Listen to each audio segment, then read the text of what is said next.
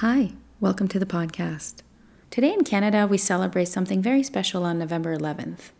It used to be called Armistice Day, but now we know it as Remembrance Day, and we celebrate at eleven a.m. on November eleventh every year. November eleventh was picked because it marks the end of the hostilities during the First World War in nineteen eighteen. Time for some history, eh?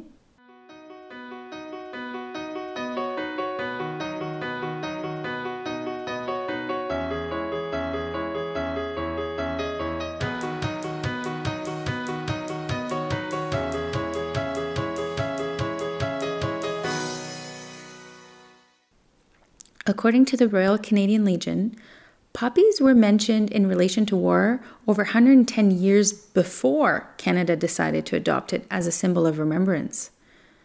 In the early nineteenth century, during the Napoleonic Wars, people noticed poppies growing over the graves of soldiers. The raw battlegrounds flourished with bright red poppies. Scientists today understand that the chalk soil was enriched with lime from the battle rubble, and this permitted the poppies to thrive. After the war ended, the poppies disappeared again. In the First World War, the landscape was again disturbed. The chalk mixed with the lime, and the poppies flourished once more. Now we're going to talk a little bit about a gentleman named John McCrae. John McCrae was born in Canada, in Guelph, Ontario. He was a gunner in the South African War. Upon his return, he became a professor of medicine in Montreal at McGill University. When the First World War broke out, he enlisted to become a gunner again. But because there was a shortage of doctors, he was sent instead as a brigade surgeon. In April nineteen fifteen, McCrae joined eighteen thousand soldiers, including his friend Alexis Helmer, in the first Canadian Division near Ypres in Belgium. The Second Battle of Ypres lasted six incredibly terrible weeks, and McCrae worked for seventeen days on the wounded Canadian and Allied soldiers. Shortly after this, he lost his close friend, Lieutenant Alexis Helmer, and according to his journal entries, McCrae officiated at the burial. Near Alexis's grave the next day, he wrote a poem called In Flanders Fields. He sent a final copy of the poem to the Spectator magazine in London, but it was rejected. However, a journalist who visited McCrae in the field hospital took a copy back to his publisher, and on December eighth, nineteen fifteen, the poem was published in Punch magazine, a weekly British magazine. McCrae's name was not initially attached to this publication. His poem received worldwide fame, and McCrae continued to work as a surgeon in Canadian hospitals during the war. His work was tireless, with very little breaks. On January twenty-eighth, nineteen eighteen, unfortunately, he died of pneumonia. He was buried in France at the Wimereux Cemetery. He is mostly remembered for his poem, but he is also commemorated in Canada in the Canadian War Museum with a special exhibit gallery. Now you must be wondering, why do Canadians wear poppies? Well, the symbolism starts here. The Ladies' Home Journal reprinted McCrae's poem on Armistice Day in nineteen eighteen. It had been retitled We Shall Not Sleep. In November nineteen eighteen, a woman named Moina Bell Michael read this reprint in the Ladies' Home Journal. She was inspired by the poem, and in her own memoir, she described how she thought of making silk poppies and selling them to help veterans. Her efforts were great, and by April nineteen twenty, poppies became the symbol of remembrance for the American Legion. In nineteen twenty-one, Anna Guérin brought the campaign to France, and Lillian Freeman continued the Canadian campaign. In Britain, the poppy also grew in significance. The well-known Canadian author, Lucy Maud Montgomery, author of the Anne of Green Gables series in nineteen oh eight, also got involved and inspired with the poem. In nineteen twenty-one, she wrote a fictitious story based on the poem, and it was Canada's first home front novel called Rilla of Ingleside.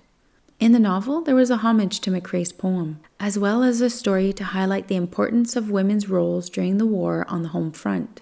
Montgomery had had first-hand experience, and she was able to portray the Red Cross and Junior Red Cross volunteer services of girls and women.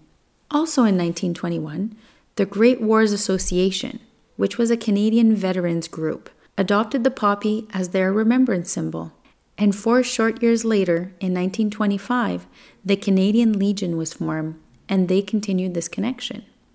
The poppies used to be made by disabled veterans, and all the proceeds of the sales would help fund the veterans' needs. The red flower is generally worn on the left lapel near your heart.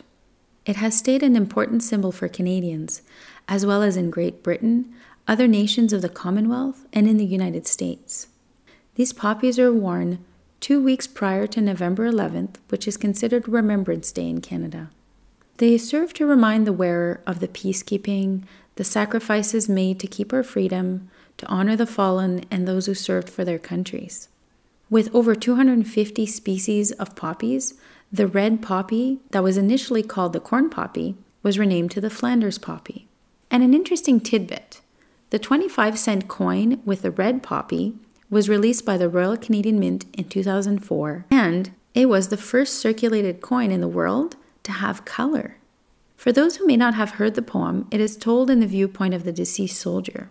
Now, I considered at length if I should read the poems or not, because there have been incredible renditions read. However, I decided to read it for you in French and in English, and to see what you think. John McCrae's In Flanders Fields. In Flanders fields, the poppies blow, between the crosses, row on row, that mark our place, and in the sky, the larks still bravely singing fly, scarce heard amid the guns below. We are the dead, short days ago, we lived, felt dawn, saw sunset glow, loved and were loved, and now we lie in Flanders fields. Take up our quarrel with the foe, to you from failing hands we throw the torch, be yours to hold it high. If ye break faith with us who die, we shall not sleep, though poppies grow in Flanders field. And this is the French adaptation by Jean Parizeau. Le poème en français est nommé Au champ d'honneur. Au champ d'honneur, les coquelicots sont parsemés de lot en lot. Auprès des croix et dans l'espace, les alouettes devenues lasses, mal leur chant au sifflement des obusiers. Nous sommes morts, nous qui songions la veille encore, à nos parents, à nos amis, c'est nous qui reposons ici, au champ d'honneur. À vous, jeunes désabusés, à vous de porter l'oriflamme et de garder au fond de l'âme le goût de vivre en liberté. Acceptez le défi, sinon les coquelicots se faneront au champ d'honneur.